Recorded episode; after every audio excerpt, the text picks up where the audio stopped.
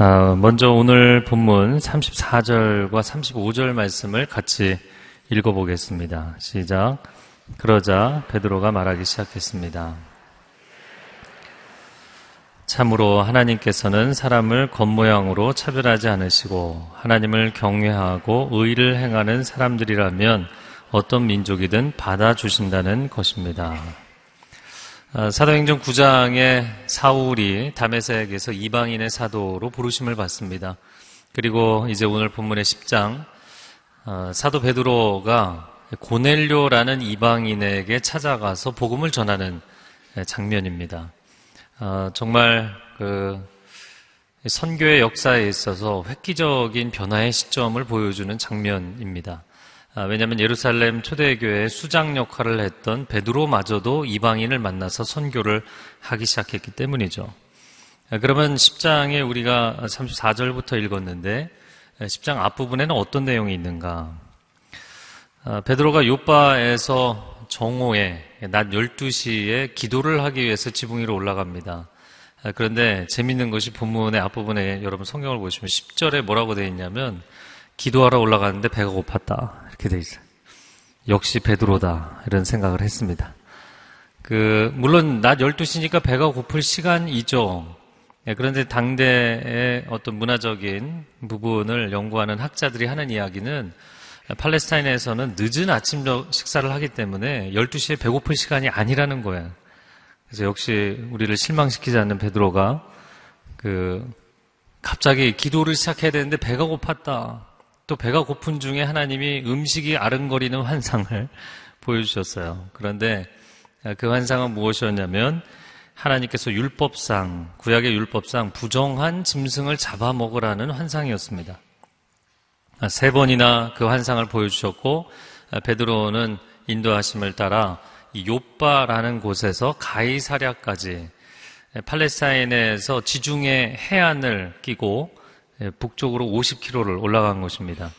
요빠는 고대로부터 역사가 있고 유서가 깊은 어, 천연 자연 항구입니다. 그러나 가이사랴는 이름 그대로 가이사, 아우, 아구스토, 오거스터스 황제를 기리기 위해서 대헤롯이 계획해서 세운 계획 도시입니다. 로마 제국 통치 하에서 세워진 도시이죠. 이곳에는 로마 군대가 주둔을 하고 있었는데 예, 다섯 개의 보병대가 있었습니다. 아, 그 중에 네 개 보병대는 현지인인 유대인으로 구성이 되어 있었고 단 한 개가 이탈리아 사람들, 순수 로마인들로 구성이 되어 있었습니다. 아, 그런데 아, 이 그래서 이제 1절 말씀이 뭐라고 표현이 되어 있냐면 고넬료라는 사람은 이탈리아 대 이탈리아 부대의 백부장이었다. 100명의 병사를 통솔하는 장교였다. 자, 그런데 여러분, 이 로마 장교를 유대인들이 좋아했을까요? 뭐 질문이 이상한데, 좋아했을 리가 없습니다. 어, 자기들을 식민 지배하고 있는 제국의 장교잖아요. 우리의 상황으로 이해를 한다면, 일제치하 때 일본 순사를 좋아했을까요? 뭐 질문 자체가 말이 안 되는 거죠. 굉장히 거부감이 있고, 어, 증오의 대상이었을 것입니다. 그런데 놀라운 것은 사도행전 10장에 고넬료가 유대인들에게 존경을 받았다라고 돼 있어요. 왜 그런가? 어, 우리가 읽었던 35절에 두 가지 이유를 설명합니다. 첫 번째는 하나님을 경외하는 사람이었기 때문에. 경외라는 단어가 좀 어렵죠. 근데 쉽게 이야기를 하자면 하나님을 하나님으로 인정한다. 네, 그런 것입니다. 어, 글쎄요. 수많은 엄마들이 자식을 키우면서 내면의 분열을 경험한다. 이런 얘기들을 하시더라고요. 그건 뭐냐면 내가 얘기를 했는데 애가 말을 안 들어요. 집에서 엄마의 존재를 무슨 그림자인 줄 아는 이 존재감이 없는 거죠. 그때 사람은 내적인 분열을 경험합니다. 굉장히 힘듭니다. 네. 다들 얼굴이 평안하신데 그런 경험들 을 하시잖아요. 그렇죠? 네. 아, 그래서 왜 자녀들은 그래야 될까? 또 왜 부모는 그런 역할을 해야 될까? 이 악순환을 계속해야 되는가? 아, 이런 것입니다. 집안에 어르신이 계시면 부부가 좀 다툼이 생겨도 큰 소리를 낼 수가 없잖아요. 아, 그것은 그 부모님이 계시는 그분들의 존재감 때문이죠. 그분들이 여기 계시다는 의식, 그게 임재의식이죠. 고넬료는 절대자 하나님, 전능하신 하나님이 존재하신다는 의식을 가지고 사는 사람이었다. 이방인이었지만 그는 하나님의 존재를 인정했고 하나님 앞에 예배하는 사람이었다. 두 번째는 의를 행하는 사람이었기 때문이다. 그럼 어떻게 의로운 삶을 살았는가? 이것도 앞부분에 설명이 뭐라고 되어 있냐면 가난한 사람들에게 아낌없이 나눠줬다. 어떻게 나눠줬다고요? 아낌없이. 그래서 이 아낌없이라는 것이 무슨 뜻일까? 우리가 어려운 사람을 보면 마음에 극률한 마음이 들죠. 그런데 우리는 극률한 마음이 들면서 야, 너도 극률하지 않냐? 자기 자신을 프로텍트하고 보호하려고 하고 남을 도우려는 마음을 자제하는 거예요. 조절합니다. 아니, 100이 아니라 50만, 30만, 20%만. 이런 생각들을 하죠. 근데 절제하지 않고 극률의 마음이 일어날 때 사람들을 아낌없이 도와줬다는 거예요. 그러니까 말하자면 어, 식민지를 지배하는 지배 국가의 장교로서 식민지 백성들을 구제하는 일에 발벗고 나섰고 또 하나님을 경외하는 사람이었기 때문에 하나님이 그의 기도와 구제를 기억하셨다. 아, 우리가 주기도문에 고백하는 대로 우리가 믿는 하나님은 하늘에 계신 우리 아버지이십니다. 나만의 아버지가 아니고 우리 민족만의 아버지가 아니고 우리 교회만의 아버지가 아니고 우리 가정만의 아버지가 아니고 모든 민족 만민을 사랑하시는 만민의 아버지가 되시는 줄로 믿습니다. 그분 하나님을 믿는 것이죠. 적어도 그분이 겉모양으로 사람을 판단하지 않으시고 중심으로 사람을 보신다는 측면에서는 모두에게 공평하신 거예요. 이게 하나님의 보편적인 은혜요 사랑입니다. 아, 그러나 세상에는 얼마나 차별이 많은지 모르겠습니다. 제가 어제 차별에 대한 그 설칭을 하면서 자 정말 뭐를 주제로 하든 사람은 다 차별을 할 수 있다. 성차별, 인종차별, 민족차별, 어, 직업차별, 외모차별, 능력차별, 성격차별, 성격이 어떤 성격이라고 차별하고 여러 가지로 그냥 차별 앞에 단어만 바꾸면 인간은 모든 영역에서 차별을 합니다. 그래서 법적으로 차별 방지법을 만들기도 하고 제도적으로 차별을 못하도록 어, 어떤 장치를 마련해서 실시하기도 합니다. 아, 요즘 아직도 이제 입시가 진행 중인데 어, 대학 입시 때 예체능 실기 시험 같은 경우 어, 요즘은 커튼을 내리고 연주를 평가한다 그러더라고요. 다 그러나요? 아, 그게 왜냐하면 첫인상이나 아니면 내가 아는 사람의 경우에는 분명히 점수를 더 주든지 아니면 그렇지 않은 사람에 대해서 차별을 할 수 있기 때문에 그것을 방지하려는 것이죠. 또 TV 프로그램에도 어, 노래 실력을 겨루는데 목소리로만 얼굴을 가리고 그 사람이 누군지 모르게 하는 그런 프로그램들이 있죠. 차별을 받는 것, 사람들에게 굉장히 힘든 일이고 분노와 절망을 일으키는 일입니다. 그럼 도대체 이 차별이 무엇이길래 그런가?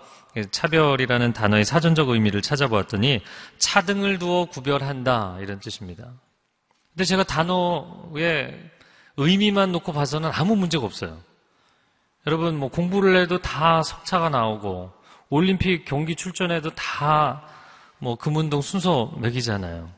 차등을 두어 구별한다는 것 자체는 문제가 없어요. 근데 차별이라는 단어는 굉장히 부정적인 뉘앙스죠. 그러면 차별이 뭐가 문제인가? 핵심적인 것은 편견에 기초해서 차등을 두기 때문이에요. 공평하게, 공정하게 하는 것이 아니라 편견에 기초해서 부당한 차등과 구별을 두기 때문입니다. 그러면 어떻게 할 것인가? 오늘날 세상에서 하는 것처럼 모든 차별을 철폐하고 금지하고 이거는 예, 다른 게 아니다. 이렇게 얘기하면 해결이 되는가? 아니요. 오히려 역작용이 일어나는데 그것을 또 다른 사회적 용어로 역차별이라고 부르는 것이죠. 이쪽이 다르지 않다고 얘기함으로써 반대편이 또 역으로 차별을 당하게 되는. 아, 왜 이런 일이 일어나는가? 왜냐하면 사실 모든 사람은 다 차이가 있기 때문이에요. 뭐 부인할 수 없이 모든 사람 다릅니다. 여러분 옆에 사람을 지금 뭐 제가 쳐다보라고 얘기하지 않아도 옆에 있는 분하고 얼굴 다르게 생겼어요. 외모도 다르고 성격도 다르고 다 다릅니다. 인생에 살아온 이야기가 다 다릅니다. 한 배에서 난 내 자식도 다릅니다. 그런데 차이가 없다, 차이가 존재하지 않는다라고 해서 해결이 되는가? 아, 오히려 차이를 무시함으로 인하여서 몰 개성 획일화가 되어 가는 것이죠. 그러면 어떻게 이 차별의 문제를 넘어설 것인가? 아, 그것은 진정한 공통점이 무엇인지를 이야기해 줘야 되는데 바로 영혼을 볼 수 있는 영혼의 소중함을 볼 수 있는 눈이 열려야 합니다.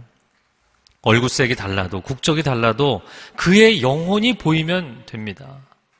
배경이 다르고 언어가 다르고 인생에 살아온 길이 달라도 그의 영혼이 보이면 됩니다.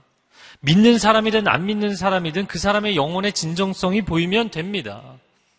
우리가 안 믿는 사람을 전에도 나눈 것처럼 난 크리스찬, 이 사람은 불신자다라고 그냥 딱지를 붙여버리는 것이 아니라 아직 믿지 않는 사람, 옛 크리스찬, 미신자다. 미신자가 아니라 미신자다. 라고 볼 수 있으면, 그 사람의 영혼을 볼 수 있으면 문제가 되지 않아요. 하나님께서는 우리를 보실 때 어떻게 보시는가? 유대인이든 이방인이든, 신자이든 미신자이든, 그의 영혼을 보시기 때문에 하나님께는 모두가 소중한 것입니다. 이렇게 영혼이 보이기 시작하면 소중하지 않은 사람이 없고 사랑스럽지 않은 사람이 없는 것이죠. 우리에게 이 하나님의 관점이 열려야 합니다. 저는 전도할 때마다 오히려 놀랄 때가 많습니다. 사실 아직 복음을 받아들이지 않은 사람, 또 교회에 대해서나 목사에 대해서나 거부감을 가지고 있는 사람 많거든요.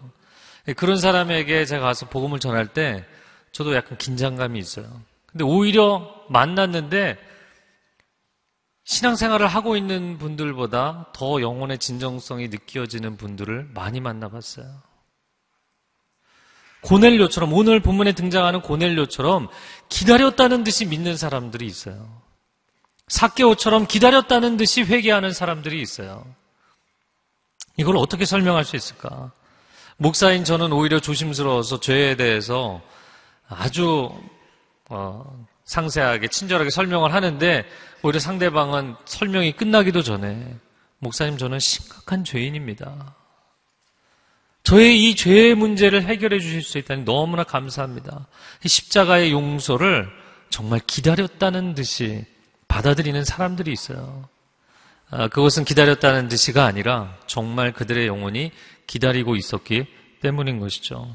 그러나 오히려 이미 신앙생활을 오래 하고 계시는 분들에게 여러분 죄의 문제를 얘기하고 회개하셔야 됩니다. 회개하십시오. 이렇게 메시지를 하면 어떤 분들은 고개를 숙이고요. 어, 듣기 싫은 거예요. 어떤 분들은 째려보고요. 힘들어합니다. 아니 내가 신앙생활을 지금 몇 년 차인데 나한테 회개를 얘기하냐. 이미 다 지나간 주제다. 여러분 우리가 신앙생활을 할수록 낮은 곳 더 낮은 곳으로 내려가야 되는데 마음이 높아지는 거예요. 신앙은 어느 순간 나의 성공과 형통을 위한 도구로 전락해버리고 신앙의 균형이 무너져서 십자가의 사랑과 포용은 증발해버리고 공의의 심판만 외치게 되는 균형이 맞지 않는 어, 종교적인 근본주의 같은 신앙의 행태를 갖게 되는 사람들이 많이 나오게 됩니다. 나는 자기 의에 기초해서 그러지 못하는 성도들을 비난하고 또 전혀 그럴 생각이 없는 세상 사람들을 무시하기도 하고 그래서 세상 사람들이 볼 때 이 교회라는 집단이 이상한 집단이 되어가고 있는 거예요. 굉장히 편협하고 자기들만 의롭다고 생각하는 그런 집단으로 변질돼 가는 게 그들의 눈에 보이는 거예요. 그러나 복음은 이런 것이 아닙니다. 하나님은 만민을 사랑하십니다. 하나님은 모든 사람이 구원받기를 원하시는 하나님이신 줄로 믿습니다. 복음의 보편성, 모든 사람에게 하나님의 주어지는 의, 예수 그리스도의 십자가를 통해서 주어지는 하나님의 의는 차별이 없다라는 이 복음의 보편성은 우리가 인간적인 보편성을 선택함으로 얻어지는 것이 아니에요. 미국의 복음주의 계열에서도 이런 일들이 일어난다는 게 안타까운 것이죠. 종교다원주의, 타종교에도 구원이 있다. 지옥 부재설, 선하신 하나님은 지옥을 만들지 않았다. 이런 주장들을 함으로 인해서 모든 사람을 끌어안는 보편성이 생기는 것인가? 그렇지 않습니다. 복음의 순수성에서 문화적 다양성이라는 지평이 열리는 거예요. 교회가 구원의 보편성을 담재할 수 있게 된 것은 인본주의나 박애주의를 선택했기 때문이 아니라 예수 그리스도의 그 피 묻은 십자가의 복음을 선택했기 때문에 복음의 보편성을 갖게 된 것입니다. 이런 것이죠. 오늘의 교회를 외부에서 보면 굉장히 문화적인 칼라가 있는 교회예요. 문화적인 색깔이 있어요. 1부 예배 때는 클래식한 예배, 2부, 3부, 3부가 가장 컨템포러리하게 어, 현대적인 감각의 예배, 4부 예배는 더 젊은 부부들이 많이 오고 어, 6시, 아, 7시, 저녁 7시 예배는 또 열린 예배, 특별한 초대 예배를 드리고요. 아, 굉장히 예배마다 칼라가 있고 문화적인 색깔이 있는 그런 교회구나. 아, 문화적인 교회구나. 아, 이게 겉으로 보이는 모습입니다. 그러나 문화를 선호해서 이 교회가 문화적인 교회가 되었는가? 아닙니다. 복음 때문에 문화를 선택한 것이에요. 이 복음을 단 한 사람에게라도 더 전해야 되기 때문에 문화적 다양성을 선택한 것입니다. 가장 복음적인 것이 가장 문화적인 것이 될 수 있는 놀라운 역설적 현상이 나타나는 것이에요. 예수님도 그러셨죠. 예수님은 하나님의 아들이라는 절대적 지위, 절대적 위치를 가지고 계시는 분이세요. 그분의 절대적 위치는 타협할 수 없고 다양성이 생길 수 없는 유일성입니다. 절대성입니다. 그럼에도 불구하고 그분이 이 땅에 오셔서 수가성 여인에게는 목마름이라는 아주 실생활의 주제로 그 여인을 변화시키셨고 니고데모를 만나셨을 때는 영적인 중생이라는 신학적 주제로 그와 대화를 나누셨어요. 각 사람의 문화를 예수님이 받아들여 주실 수 있었던 것은 그분이 복음의 순수성을, 절대성을 갖고 계신 분이기 때문입니다. 할렐루야. 아침에 집에서 나오는데, 어, 눈이 이렇게 쫙 덮여 있더라고요. 아주 얇게. 온 세상에 눈이 내리면 그게 뭐 어디든 가릴 것 없이 온 세상을 다 뒤덮는 것처럼 여러분 그냥 평이한 평면적인 차원에서 생각할 때는 아, 특수성과 보편성 그러면 보편적인 게 더 넓은 거잖아요. 제너럴한 게 스페셜한 것보다 넓은 개념이거든요. 그러니까 사람들은 이게 무슨데다고 생각하는 거예요. 모든 인류를 끌어안으려면 인본주의나 박애주의 같은 보편적 개념을 받아들여야지 복음만 구원이 있다. 그리스도에게만 예수 그리스도에게만 구원이 있다. 이런 특수성을 가지고 이야기하면 배타적 성격이 된다는 거예요. 할렐루야. 제가 너무 지금 철학적인 얘기를 하고 있나요? 그런데 제가 작년에도 한 두 번 중요한 설교 때 이야기를 했는데 이걸 입체적인 관점으로 보면 다른 게 열립니다. 그건 뭐냐면 하나님의 절대성, 하나님의 특수성은 이 세상의 다양성을 만들어낸 이 세상보다 높은 차원의 개념이에요. 우리가 자꾸 하나님의 절대성, 특수성과 인간이 갖고 있는 다양성과 보편성을 똑같은 눈높이에서 비교하려고 하기 때문에 이해가 안 되는 거예요. 할렐루야. 아버지는 한 분이시지만 자녀들이 다양한 캐릭터를 갖고 있어도 다 끌어안아 줄 수 있어요. 왜? 아버지이기 때문에. 어머니이기 때문에. 하나님은 한 분이십니다. 그리고 한 분 하나님이 온 세상의 다양성을 끌어안아 주시는 은혜의 하나님이신 줄로 믿습니다. 그래서 가장 복음적이면 편협한 쪽으로 가는 것이 아니라 온 세상을 끌어안을 수 있는 포용력이 생기는 거예요. 오늘날 크리스찬들이 신앙생활을 하면서 편협한 쪽으로 가는 것은 잘못된 신앙 패턴입니다. 하나님의 마음을 닮아갈수록 다양한 문화, 다양한 배경, 다양한 사람들을 차별하지 아니하고 끌어안게 될 줄로 믿습니다. 여러분 그렇게 포용력 있는 크리스찬이 되시고 세상을 끌어안고 열방을 끌어안는 삶이 되기를 바랍니다.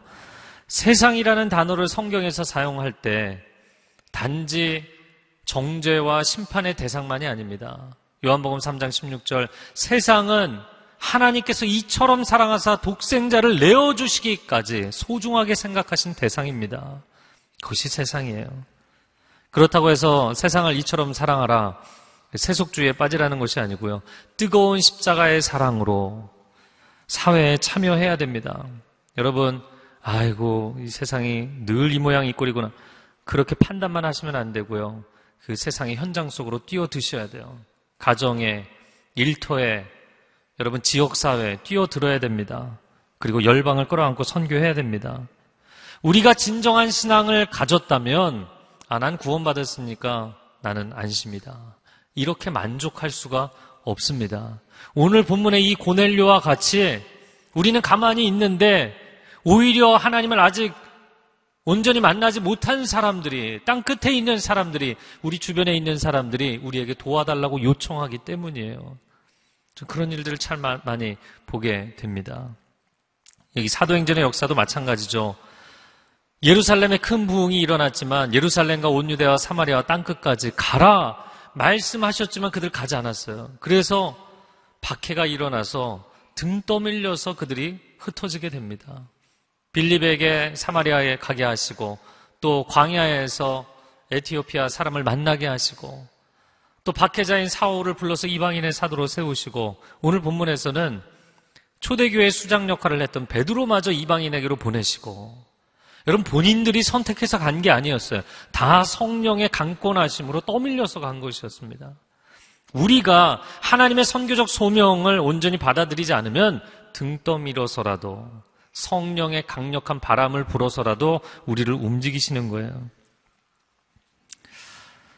어, 새벽 40일 새벽 기도회를 하고 있습니다. 남대문 오가에서 쪽방촌에서 형제님 한 분이 새벽마다 걸어오고 있다고 제가 말씀을 한번 드렸어요. 너무 궁금해서 이제 한번 만났습니다. 이게 저희 방에서 만났는데 그 신발을 벗고 들어와야 돼요. 순장님하고 또 그 다른 목사님하고 같이 만나서 이야기를 나눴어요. 어떻게 이렇게 오시게 됐습니까? 1년 전에도 40일 새벽 기도를 하셨대요. 그때는 첫 차를 타고 오니까 설교 중간에 들어와서 그게 못내 아쉬워서 내가 내년 40일 새벽 기도에는 어, 걸어서 가봐야겠다. 그리고 지난 8월에 연습을 하신 거예요. 연습을. 네, 날씨가 좀 그래도 괜찮을 때 연습을 하셨어요. 그래서 새벽에 걸어와 보니까 아 걸을만 하구나. 그래서 이분이 새벽에 2시간 반을 걸어서 매일 새벽 예배를 오세요. 근데 나이 60에 그 새벽에 또 한쪽 눈은 백내장이 있어서 잘 보이지 않는데 새벽에 걸어오시는 거예요. 어, 너무 정말 가슴이 찡하고 나가시는데 보니까 신발이 어, 그 신발을 벗고 들어오지 않으셨다면 제가 그걸 눈치를 못 챘을 텐데 신발이 여름에 신는 아주 얇은 신발이에요. 덮개도 얇고 바닥도 깔창도 굉장히 얇은 신발이에요. 아, 그래서 신발 사드리겠습니다. 신발 좀 사드리면 제 돈이 필요하시면 언제든지 얘기하십시오. 아, 그리고 안과에도 연결해드리고 치료받으실 수 있도록. 여러분, 우리 주변에 어려움이 있고 도움이 필요한 사람이 있는데 그냥 잘 가십시오라고 이야기를 한다면 요한 일서에 말씀한 것처럼 어찌 하나님의 사랑이 우리 안에 있다고 이야기할 수 있겠는가? 우리 주변에 조금만 눈을 돌려보면 도움이 필요한 사람들이 얼마나 많은지 모르겠습니다. 자, 오늘 본문의 그 다음 부분을 보겠습니다. 36절에서 38절 같이 읽어보겠습니다. 시작. 하나님께서 모든 것에 주이신 예수 그리스도를 통해 평화의 복음을 이스라엘 백성들에게 전해주신 것을 여러분도 잘 알 것입니다. 요한이 세례를 전파한 후에 갈릴리에서 시작해 온 유대에서 무슨 일이 있었는지도 알 것입니다. 하나님께서 나사렛 예수에게 성령과 능력으로 기름 부으신 것과 하나님께서 예수와 함께 하심으로 예수께서 선을 행하시고 마귀의 능력 아래 짓눌려 있던 사람들을 모두 고쳐 주시며 두루 다니셨습니다. 예, 사도 베드로가 와 정말 하나님이 이방인에게 이런 역사를 일으키시다니 차별이 없으시구나. 그리고 나서 예수님의 생애와 구원 사역에 대해서 증거를 합니다.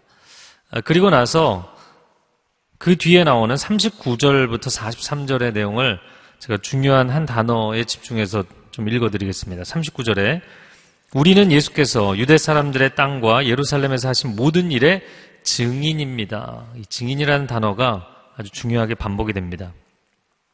41절에 그러나 모든 사람이 다 본 것이 아니라 하나님께서 미리 선택하신 증인들인 우리에게만 보여주셨다. 증인 또 나오죠. 42절에 예수께서는 우리에게 사람들에게 말씀을 전파하라고 명령하셨다. 전파한다는 건 증언한다는 것의 동의어이죠. 전파한다는 것은 명령이다. 그리고 하반절에 보면 어, 그리고 하나님께서 세우신 이가 바로 자기 임을 증거하라고 하셨다. 증인이라는 단어의 파생어입니다. 43절에 모든 예언자들도 예수를 믿는 모든 사람은 그 이름으로 죄 용서를 받게 된다고 증언했습니다. 똑같은 언어 계열의 파생어입니다. 총 다섯 번을 이 증언한다는 이야기를 하고 있어요. 무슨 말인가? 우리는 예수의 증인이라는 것입니다. 우리는 모두 다 예수의 증인이에요. 우리가 신앙생활을 하면서 오해하는 것이 구원은 필수지만 전도는 선택이고 선교는 더더군다나 정말 열심히 있고 뜨거운 사람만 하는 선택이다. 그렇지 않습니다. 우리에게 크리스찬으로의 부르심이라는 것은 무엇인가? 자녀로 부르심을 받는 동시에 우리는 증인으로 부르심을 받는 거예요. 다시 한번 말씀드립니다. 우리가 하나님의 자녀로 부르심을 받는 동시에 우리는 증인으로 부르심을 받는 거예요. 왜냐하면 내 안에 예수님이 계시면 그분을 전하지 않을 수 없어요. 그분이 드러나지 않을 수가 없기 때문입니다. 마음속에 기쁨이 있는 사람, 기쁨이 드러나게 돼 있어요. 사랑에 빠지면 주변에 있는 사람들이 알아보잖아요. 그 마음에 있는 행복을 감출 수가 없어요. 드러나게 돼 있어요. 아, 제가 어제도 주례를 하고 이번 주에도 주례하고 오늘 이제 주례 할 사람들 만나서 미팅을 하고 그러고 들어왔는데요. 그 사람들 얼굴 가운데 사랑하는 사람, 사랑에 빠져 있는 사람들의 그 행복 감출 수가 없어요. 얼굴에 드러나게 돼 있습니다. 그러나 마음속에 미움이 있는 사람, 이 미움 때문에 어찌할 바를 모르는 사람은 그 다 드러나게 돼 있어요. 근심 걱정이 있는 사람, 그 수심이 가득한 얼굴일 수밖에 없습니다. 다 드러나게 돼 있습니다. 우리 속에 있는 것이 향기가 되든 악취가 되든 우리 속에 있는 모든 것은 우리 인생에 드러나게 되어 있어요. 내 안에 사느니 예수 그리스도니 이것이 분명한 고백이라면 그분이 드러날 수밖에 없습니다. 우리는 먼저 복음을 받은 자로서 한 가지 사명이 있는데 그것은 먼저 받은 복음을 유통해야 되는 사명이 있는 것입니다. 요즘 40일 새벽 기도회를 하면서 한국 기독교 역사의 신앙 위인들의 영상을 한 3분짜리 영상을 짧게 짧게 보는데 굉장히 감동이 있습니다. 악습과 가정불화와 샤머니즘에 빠져 있던 구한말의 일제치하 때 그 수많은 우리 선조들이 예수님을 만나자마자 예수님의 증인으로 정말 불길처럼 살았습니다. 어떻게 그럴 수 있었는가? 그것은 단 한 가지 이유 때문인데 예수 믿기 전에 나의 인생이 너무나 비참했기 때문이에요. 예수 믿기 전에 나의 인생은 너무나 비참했는데 예수를 믿고 나니까 내 인생은 완전히 달라진 거예요. 땅의 사람이 하늘의 사람이 된 것이죠. 한마디로 before and after 이전과 이후가 확연하게 달라졌기 때문입니다. 여러분 예수님을 믿고 증인의 삶을 살고 계십니까? 여러분은 예수님을 믿기 전과 믿고 난 이후의 삶에 분명한 변화가 차이가 있습니까? 비참하던 나의 인생, 죄와 절망과 어두움 가운데 있던 인생이 치유와 해방을 경험하는 체험이 있으십니까? 그렇다면, 정말 그렇다면, 증거한다는 것은 결코 어려운 일이 아닙니다. 세리마태가 예수님 만나면 친구들 불러 모으게 돼 있어요. 뭐 어렵지 않아요. 수가성 여인이 예수님을 만나고 나면 물동이 집어던지고 마을로 들어가서 외치게 돼 있어요. 그거는 1단계, 2단계, 3단계, 4단계 문장 외우고 방식 알려줘서 하는 게 아닙니다. 내가 그분을 만났기 때문이에요. 그런 사람에게 증언을 한다는 것은 결코 어려운 일이 아닙니다. 제가 전에 새벽 예배에 난 크리스천을 초대해도 좋다고 얘기했는데 대부분의 사람들은 말도 안 된다고 생각했을 거예요. 아니요. 여러분이 정말 새벽 예배가 좋다고 너무나 내 영혼에 유익이 된다고 경험을 하고 나면요. 새벽 예배가 좋습니다. 얘기하는 거 어렵지 않습니다. 많은 사람들이 교회에 대해 편견을 갖고 있지만 교회가 너무 좋습니다. 그러면 그냥 얘기하는 것일 뿐이에요. 내가 만난 예수님, 과연 저 사람 받아들일까? 그러나 그 예수님이 정말 좋다면 그분은 너무나 좋은 분이십니다. 이야기하는 것은 쉬운 일이에요. 우리가 예수의 증인으로 살고 있는가? 그것이 우리의 사명이라고 말씀합니다. 자, 44절에서 47절 마지막 부분을 읽어보겠습니다. 시작. 베드로가 말씀을 듣고 있던 모든 사람에게 성령이 내려왔습니다. 베드로와 함께 온 할례받은 신자들은 성령의 은사를 이방 사람들에게까지 부어주시는 것을 보고 깜짝 놀랐습니다. 사람들이 방언으로 말하고 하나님을 찬양하는 소리가 들렸던 곳입니다. 그때 베드로가 말했습니다. 이 사람들도 우리와 마찬가지로 성령을 받았으니 물로 세례 주는 것을 누가 막을 수 있겠습니까? 누가 막을 수 있겠습니까? 베드로는 누군가가 막는다는 압박감을 느낀 것 같아요. 유대인이 이방인을 만나는 것은 불법한 것이었습니다. 사회적 편견, 당시의 사회적인 관점, 관습으로는 절대로 그런 일은 일어나면 안 돼요. 지금 고넬료의 집에 들어가서 마주하고 있는 것이거든요. 유대인이 이방인을 만난다든지 이방인을 자기 집에 들인다든지 아니면 내가 이방인의 집에 들어간다든지 식탁을 마주한다든지 그 집에서 잔다든지 48절 그 집에서 잔다든지 이런 거는 있을 수가 없어요. 굉장히 위험한 행동을 하는 것입니다. 그래서 베드로의 대사 자체를 보면서 누가 막을 수 있겠습니까? 사회적 편견이 사회적 기준이 이러한 일이 일어날 수 없도록 막고 있지만 하나님이 위에서 그냥 열어주셨는데 이건 인간이 막을 수 없다라는 이야기를 했어요. 그가 예수님의 복음을 전하고 있는데 갑자기 성령이 임재하시고 방언이 터지고 찬양하기 시작했어요. 저는 이 본문을 보면서도 참 재밌는 것이 설교 다 끝나고 나서 세례를 진행한 게 아닙니다.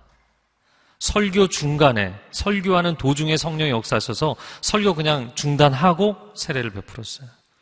여러분 설교자도 사역자들도 깨달아야 되는 것이 있는데 내가 하는 설교를 성령님이 도와주시고 내가 하는 사역을 하나님 도와주셔야겠습니다가 아니고요.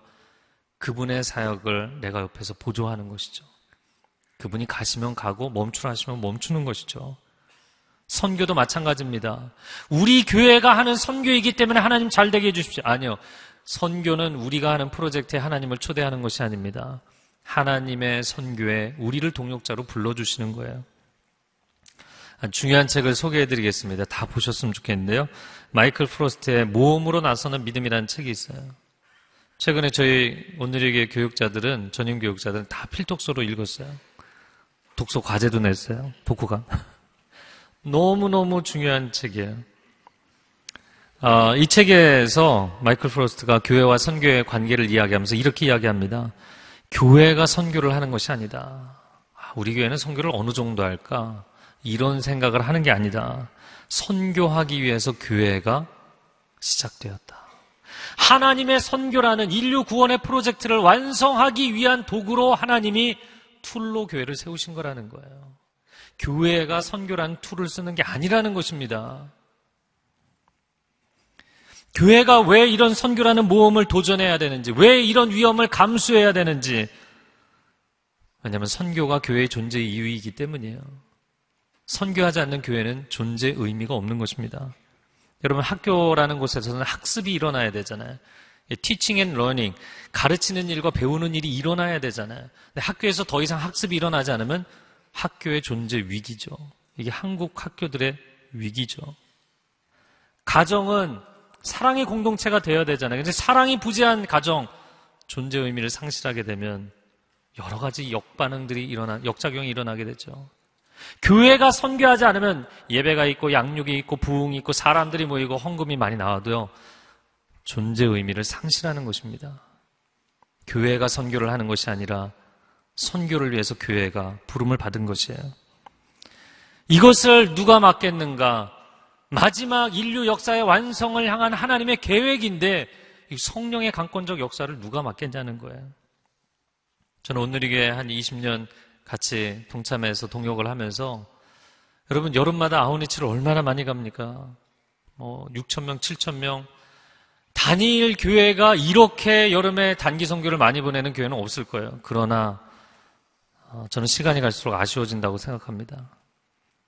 1년의 일정표 안에 선교 나가는 시즌이 있기 때문에 나가는 것인가? 아니면 정말 이 영혼을 향한 구령의 열정이 불타오르기 때문에 나가지 않을 수 없어서 나가는 것인가? 이건 다른 문제잖아요.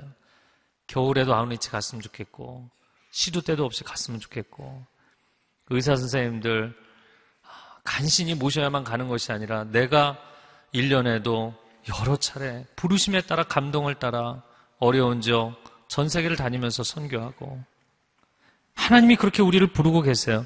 사회 선교, 작은 예수, 예수를 바로 세상에 보여주는 교회 그런 사람들이 되자 구호로 전락하면 안 됩니다.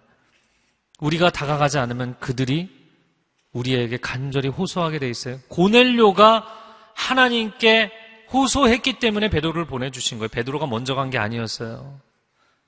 왜 우리는 항상 하나님이 가시는 길에 속도를 맞추지 못하고 이렇게 꼭 한 발 늦을까? 여러분, 이 시대에 특별히 중동 지역을 위해서 중보기도 해야 됩니다. 아, 이 IS 심각한 문제다. 이렇게 기사만 보고 계시지 말고 기사를 볼 때마다 기도해 주십시오.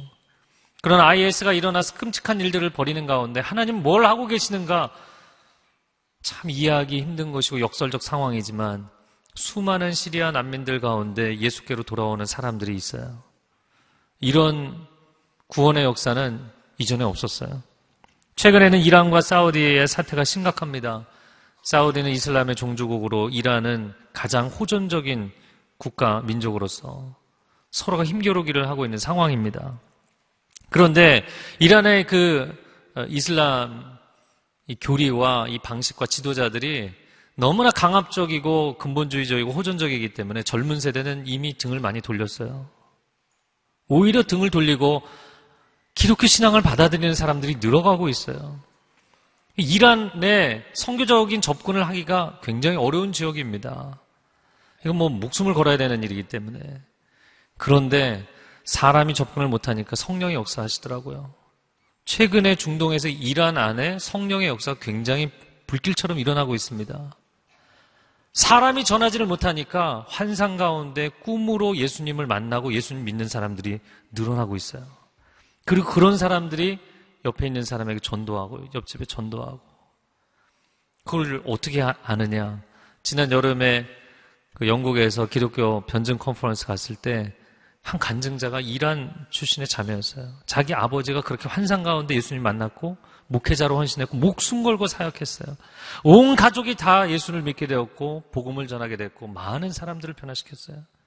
여러분 성령께서 이 일을 주도하시는 줄로 믿습니다. 아무리 법으로 정치로 제도로 종교로 탄압을 해도 성령이 역사하시는 것을 누가 막을 수 있겠습니까? 하나님의 선교는 반드시 완성될 것입니다. 정말로 땅끝에서 사람들이 기다리고 있어요. 제가 어제 설교를 준비하면서 오래전에 봤던 영상이 하나 떠올랐어요. 유튜브에 찾아봤더니 있더라고요. 어서와 주세요라는 동영상인데 25분짜리. 네. 적어 가셔서 한번 보세요. 지금 보여드리진 않겠고요. 어서와 주세요라는 영상인데 위클리프 성경번역 선교회라는 세계적인 단체가 있습니다. 그 소속 음, 마들린이라는 한 독신 여성 선교사가 남태평양에 있는 이 파파뉴기니라는 섬 나라에 가서 한 부족에서 선교를 합니다. 여러분 성경번역 선교가 굉장히 오랜 시간이 걸려요. 몇 년 갖고 안 됩니다. 왜냐하면 보통은 글자가 없는 지역에 가서 성경을 완성할 때까지 일을 하는 거예요. 수십 년이 걸려요. 근데 그 부족에서 열심히 사역을 했고 이 세펙위암이라는 부족이 전체가 변화되는 큰 은혜를 경험합니다. 그런데 어느 날 강상류에 있는 고지대에서 사람들이 찾아왔어요. 그리고 선교사님에게 요청을 하죠. 우리에게도 바나나 잎사귀를 전해 주십시오. 이 사람들이 종이를 본 적이 없어 갖고요. 종이를 바나나 잎사귀라고 부르는 거예요. 그 바나나 잎사귀에 있는 신의 메시지를 우리에게도 좀 전해 주십시오. 그래서 약속을 하고 그곳에 가봅니다. 그런데 놀랍게도 한 번도 외부인이 들어와 본 적이 없는 마을이에요. 근데 그 마을에 각자 사람들의 집이 있고 한 마을 한가운데 큰 집이 세워져 있는 거예요.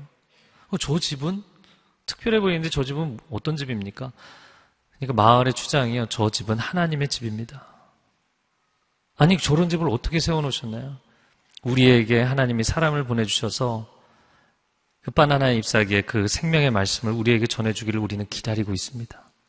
근데 저는 영상을 보고 정말 충격을 받았어요. 처음 그 영상을 볼 때도 어제도 그랬는데요. 한가운데 큰 십자가가 세워져 있어요. 누군가에게 하나님이 계시로, 환상으로 그들에게 준비시키신 거예요. 그래서 이 선교사님이 영상 마지막 부분에 눈물로 호소합니다. 하나님 고국에 있는 크리스찬들에게 고국에 있는 교회들에게 이 이야기를 해 주십시오. 땅 끝에서 이들이 기다리고 있다고. 간절히 기다리고 있다고. 때로 세상 사람들이 아니 교회는 왜 그런 위험한 지역에 가서 문제를 일으키느냐. 교회 다니는 분들도 아니 합리적으로 상식적인 수준에서 선교하지 꼭 위험한 지역에 가서 해야 되느냐? 물론 일리가 있는 말씀입니다. 그러나 정말 합리적으로만 선교를 했다면 구한말 이 민족이 처참한 상황일 때 미국에서 각 세계에서 최고의 인류 대학에 나온 엘리트들이 의사들이 합리적 판단을 했다면 이 조선 땅에 왜 옵니까? 여기 올 이유가 없는 것입니다. 우리가 지금 이 시점에 내 자녀가 선교에 헌신하려고 하면 아니 너는 선교사로 부르심이 없어 이렇게 얘기하시더라고요. 네, 거의 하나님의 말씀을 대원하시려고 하더라고요.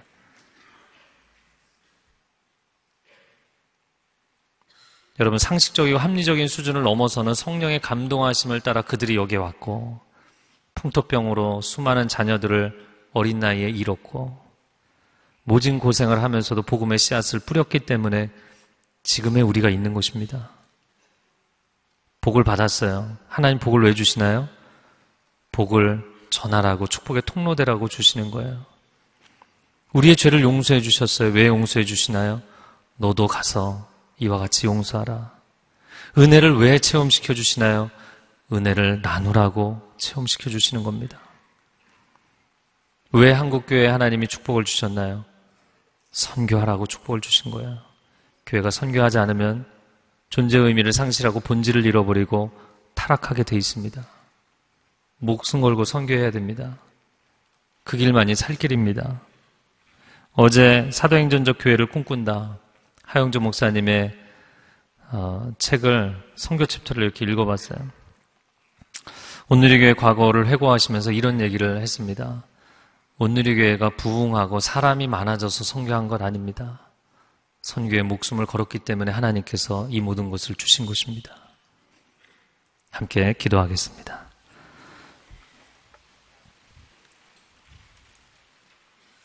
사랑하는 주님, 이 나라 이 민족에 하나님이 얼마나 많은 복을 주셨는지요. 한국교회에 얼마나 많은 복을 주셨는지요. 그러나 우리는 헌신하는 것을 주저했고, 나가는 것을 주저했고, 복음 전하는 것을 주저했습니다.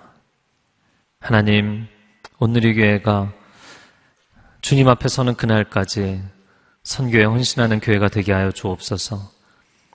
영혼을 살리고 축복을 나누고 사랑을 나누는 일에 주저하지 않는 앞서 나아가는 주님 내가 여기 있습니다. 나를 보내소서. 나를 써 주옵소서. 고백하는 교회가 되게 하여 주옵소서. 예수 그리스도의 이름으로 기도합니다. 아멘.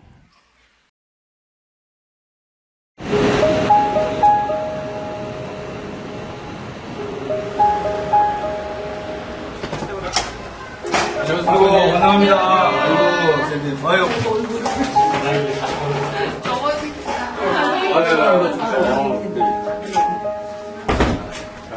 중국이라는 곳은 우리의 신분을 드러내면 안 되는 곳이잖아요. 근데 너무 외로웠던 거예요. 같이 대화는 안 되지만 필요한 말동무? 예, 그러한 심정이었던 것 같아요. 어, 우리 남편이 이렇게 열심히 사역을 했는데 저희한테 왜 이렇게 이런 아픔을 주시냐고 제가 너무 힘들었거든요. 근데 시점을 보니까 어떡하지? 어, 제가 정말로 우울증에 일부 직전이었던 것 같아요. 그 상황이. 아이들이 그런 얘기를 많이 했어요. 우리 아빠는 성교도 열심히 하는데 하나님 우리를 왜 추방시키시냐고. 아이들이 그런 질문을 정말 많이 했거든요.